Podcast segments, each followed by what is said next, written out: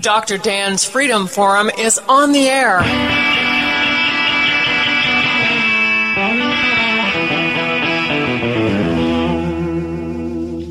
Never send to know for whom the bell tolls. It tolls for thee.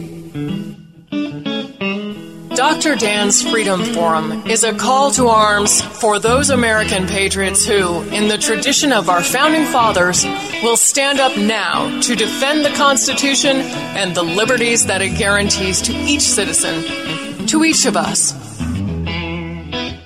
That is our mission to explain in a clear and concise manner the direct effect of each issue on the individual, on you personally not some anonymous being in a distant place, and to define in no uncertain terms the consequences of inaction. Let the battle begin. So, what about tools? you took some with you. Did you make any tools while you were there, and what were they? I really didn't make any tools uh, because I, pretty much had taken what I felt like I would need. Uh, the only thing that I really got crafty with, uh, I made a fish basket that was about seven feet tall and probably two and a half feet across. It was it was pretty sizable, and then I made a few traps, uh, fish traps and bird traps, things of that nature. And yeah, I didn't I didn't get real crafty. I kept my shelter small. You know, I just conserving energy. Now, that's another thing when people think about shelter, they, they think of some huge log cabin or a teepee or something like that. But really, when, when you think about shelter, what you want to think is, okay, I'm going to build a glorified sleeping bag. That's what I'm after. Something that's tight, something that's going to have really thick walls and good insulatory properties, lots of dead air space. That's the key, is dead air space. And enough to maintain my core temp and, and not be fire dependent. And, you know, one of the ways that the human body loses heat is through conduction. So even if you build a really nice shelter and you go inside and you lay your body on that cold ground, uh, that's going to predispose you to hypothermia. So one of the keys is to build a mattress to put something between you and the ground. You can start with limbs and then get smaller and finer as far as the size of those limbs so it has a little bit of springiness, a little elasticity. Uh, you could incorporate moss in some areas of the world. You could use grasses. Here in the mountains, you would you're going to probably be using leaves because we have a lot of those laying around. Uh, just something to get like four to six inches of dead air space between your body and the ground. That's essential. What do you do in in a sleeping arrangement like that, where you're sleeping not on the ground but near the ground? What do you do about animals like snakes or the like that might cause you problems? Uh, it's it's just like a good restaurant. It's all about location. So when you before you even build your shelter, you, you really should look your area over uh, very intently, and you're looking for things like that. Are there any signs of of insects? Do you see yellow jackets coming and going out of a hole near there? Uh, you want to look above you. Are there any trees that may fall out or break in high winds that could cause me damage? Am I in a game trail? Are there signs of you know is there bear scat around here that looks fresh? If it's still smoking, you might want to keep walking and camp somewhere else. You know. So uh, yeah, you do your you do your due diligence on that. But I mean, once you're out there and you're sleeping, as far as avoiding animals, uh, once you get your scent around there, they're not out to get you or anything. So the the big thing is how you handle your food. You you you don't want to eh, like on the island. I never ate where I slept. You know, I just just something I didn't do. I would go down and eat on the shoreline.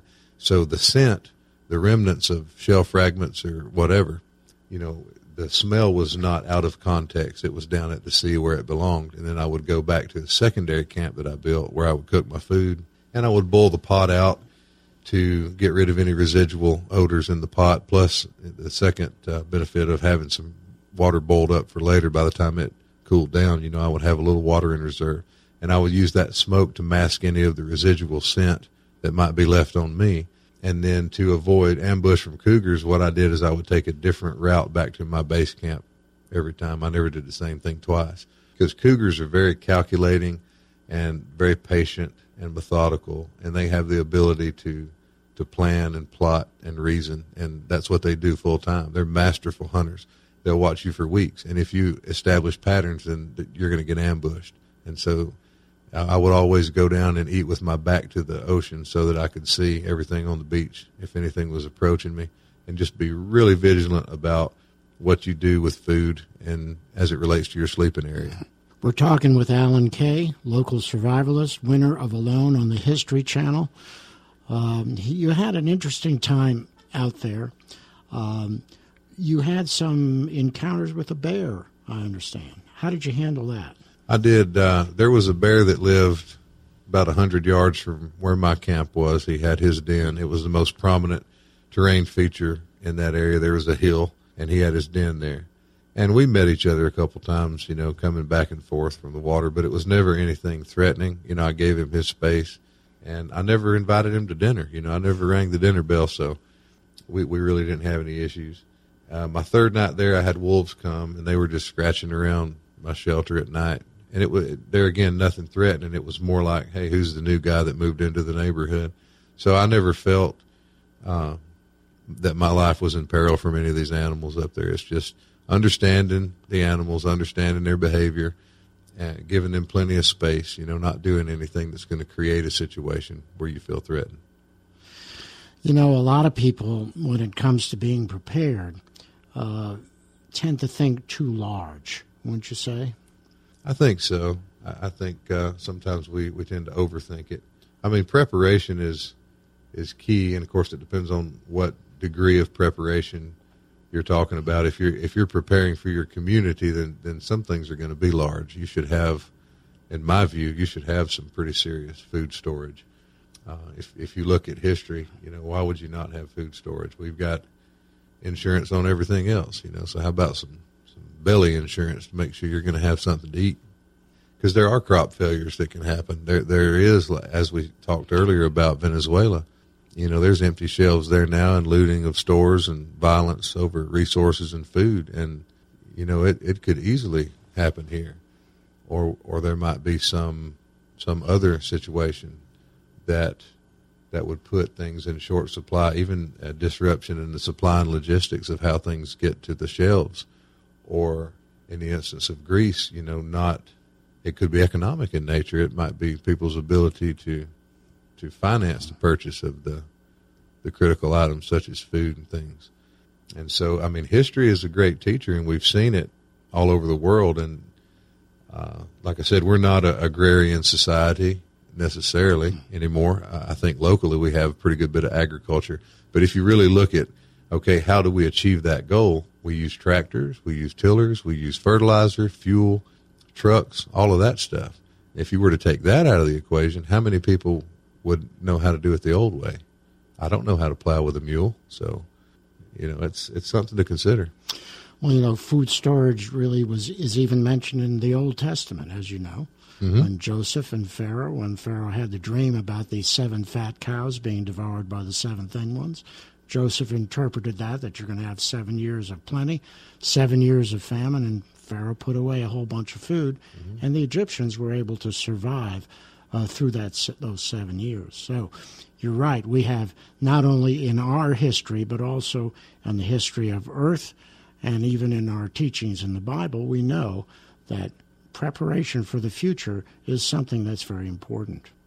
It is, uh, and there's a lot of lessons in that. If I if I can recall that story correctly, I think that they approached him to buy grain, and they started paying with what they had, and when they were out of money, and they weren't able to pay in that way, they gave up their lands. And so the government at that time ended up owning their lands, and then in the end, they ended up owning the people. They they came back and actually offered themselves in servitude in exchange uh, just for sustenance. So there's a, there's a lesson there. You know, if you if you can't feed yourself, you'll be at the mercy of those that can offer you the food.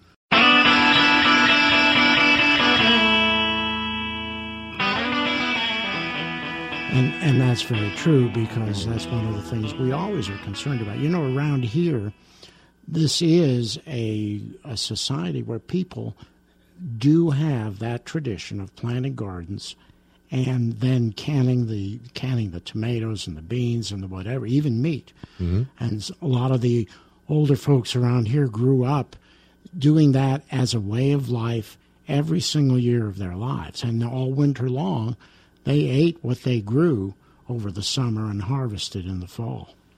That's true. And when you look look back to the Cherokee, even they uh, became an agrarian people uh, with what they called the three sisters: the corn, beans, and squash. You know, so they didn't strictly hunt. They that was supplemental. You know, they they trapped, they foraged, uh, they foraged. Uh, they had they had fields and agriculture, and they were a very uh, prosperous and advanced society. Even had a written language, and, and I think part of that is is due to the fact that they did have some some agriculture. You know, it enabled them to do some of these other things. I I know that you've spoken about the the difference in terms of success uh, and efficiency of hunting versus growing. Would you like to talk about that? Well, like as far as hunting, you know, anybody that's ever went for a hunt will tell you you, you don't always come back with meat. So if you're in, a, in an actual survival situation and you go out and you spend time and you spend energy and you come back empty handed, now you're at a deficit. And if that continues, you're not going to make it. And if you talk to some people from here in the mountains that remember back in the 1930s and, and even uh, before that, what I'm told is that there were not any game animals here in the mountains. You know, the only reason we have them now is, you know, not everybody's out there for their subsistence you know, trying to, to get a hold of these animals to eat. And so the herd, you know, a lot of these deer were brought in and they were managed, and that's why we have what we have now. If everybody, if you look at the population density nowadays versus back then, if everybody's out there trying to trap, hunt, fish, the the land will not sustain it. You wouldn't be able to find a songbird around here. Everything would be hunted to extinction. So it's just not realistic to think that you're going to hunt as your mainstay. You know, sure, you'll get some meat in the pot now and then, and it's supplemental. But a plant's not going to run from me, and I don't have to club it in the head so I can walk up and I can I can benefit. I can I can have a meal. We could go outside right now and make a salad, and uh, the energy derived from that effort would would definitely offset the energy that we put into it. I think that's really an important point to understand. Is that uh, from a population point of view, the reason we have animals now, okay, here is because we are not just free hunting. We don't have everyone with a rifle is not out shooting deer 365 days a year. You're right; they wouldn't last that long. They'd be gone, right. and as well as fishing in, in the uh, fish in the in the lakes and in the creeks. So we can survive now because we have people growing food for us basically all over the world. And like you ma- like you mentioned, of course, that's from an energy point of view really inefficient. Mm-hmm. But nevertheless, that's how we can support our population here now. Yes, and it's it seems to me that it's very fragile. If you look at all the complexity of that system and all the moving parts, and it seems like all the supply and logistics is just right on time. And if there's any hiccup along the way, then you get this domino effect, and we've seen that. I mean, there are a lot of places in the globe right now where things are not well. You know, people are, are not getting enough to eat. There's there's it might be political chaos that's causing the shortages of food. Uh, you know, in some places in Africa, it's like that. The warlords uh, they they get a hold of all of that food and they dole it out. You know, as they see fit. So it, it could be a lot of things. It could be political in nature. It could be socioeconomic. It could be natural disaster. Uh, but at the end of the day, human life is water, shelter, fire, and food. That's it, just the basics. And so you bring up an important point, Alan Kay, that we are really living in very perilous times. When you have a planet with over 7 billion people on it, mm-hmm. it is just truly amazing that even now we can produce enough food to feed most of them. We're not feeding all of them, but we're feeding most of them. There are plenty of people, you know, dying of hunger, all over the place. Uh, so this is a not only from is it from an econ- economic point of view it's fragile, mm-hmm. from ecological point of view it's fragile. That's true. But also from a uh, a discontent, from a uh, military, from a uh, safety point of view, it's an enormous risk that we are now under, because you know that hungry people are not happy people and they will do whatever they need to do to get food. That's true. Yeah, I mean, we definitely do live in perilous times. I think that's one reason that preparedness has gone mainstream. People look around at the the state of the world, and I mean, where is our current debt at? What are we, 19 trillion? Absolutely, and climbing in debt. Now, if you and I were in debt proportionately as an individual to that extent, that's it's a wrap. that's not, it's over. So, uh, I'm not the smartest guy in the room, but I'm I am a student of history and and a little bit about economics, and my study of both convinces me that uh, clock's ticking. I would agree with you, and that's why individual responsibility and individual preparedness is such an important thing. What do you carry with you all the time to be prepared?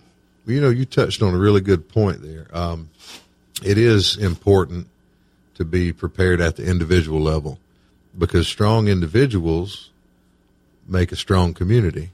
If we have a bunch of strong, resilient individuals and we have a strong, resilient community, and so many people, it seems nowadays, they look to the government for answers. And that's not what Americans have always been about. We've always taken care of ourselves and each other. So for me, that's that's really the big shift. Instead of uh, looking to politics, you know, to to solve our problems, we the answer is each other. You just look around the room, uh, get to know your neighbors, that community. You know, I've got a thing that I tell people: uh, the lone wolf is the dead wolf, because it, it just doesn't work that way. You know, we have to get back to a sense of community and helping each other. That really is what we have always had as a tradition in our area here. Mm-hmm. Uh, neighbors helping neighbors. Your church is the center of your community. Uh, and so that's why a lot of people here are are into preparedness. But more than that, they understand the importance of being individually prepared, family prepared, community prepared, and church community prepared.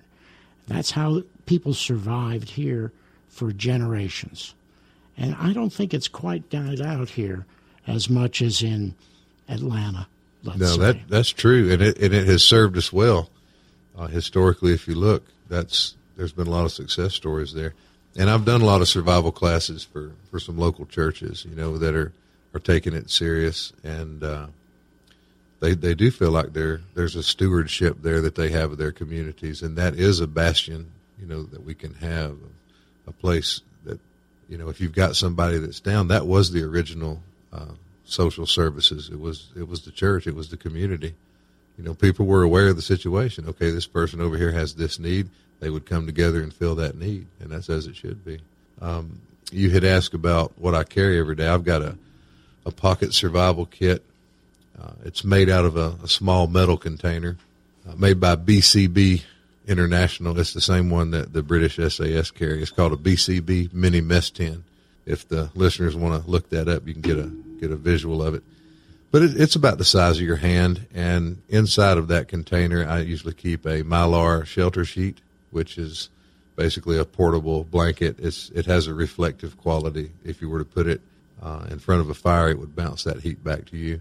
I have a couple of ways to start a fire in there, a couple ferro rods, boat matches, things like that. I keep a compass, a whistle, uh, needle and thread, fish hook, sinkers, line. I've got uh, some tinder for starting a fire in there. I've got 28 gauge brass wire, just lots of stuff. I've got water purification tablets. I actually have a water filter in there. And I know when you look at this can, it doesn't look like it would have all that, but it does. And then even the the container itself being a metal container, you know, I can boil small amounts of water in this if I had to, and I could even cook small amounts of food in it. So. Well, when you described everything, I'm lo- I'm sitting here looking at it, and it's about maybe five inches by three inches by maybe an inch and three quarters to two inches. The everything you described sounds like it should probably fit in a backpack. Right. There's but, actually a, two saws in here too. I know that sounds impossible, but there are two saws in here, and one of them will cut through metal, bone, and wood. It's a specific type of collapsible saw. And so, from a from a functional and efficient point of view, that's something that you can carry with you 100% of the time. Mm-hmm. And really, no matter what happens, uh, you've got the basis for survival in a tin can. That's exactly right. And so for me, I usually wear cargo pants, and it lives in the my leg pocket. You know, uh, for ladies, it could be put in the purse. You know, I've I've taught a lot of classes, and and that's and ladies like having that for if something happens, they have their kids with them. You know, you be able to keep them warm, get a fire going, and also medical kits on on my opposite leg pocket. I keep some medical equipment with me that that'll handle most trauma, and and it's it's not very bulky uh, just a pressure dress and a tourniquet, things like that. And that concludes another episode of Dr. Dan's Freedom Forum. Join the battle on our website, www.drdansfreedomforum.com. The right to own private property that cannot be arbitrarily confiscated by the government is the moral right and constitutional basis for individual freedom. Everything, everything everything gonna be all right this morning.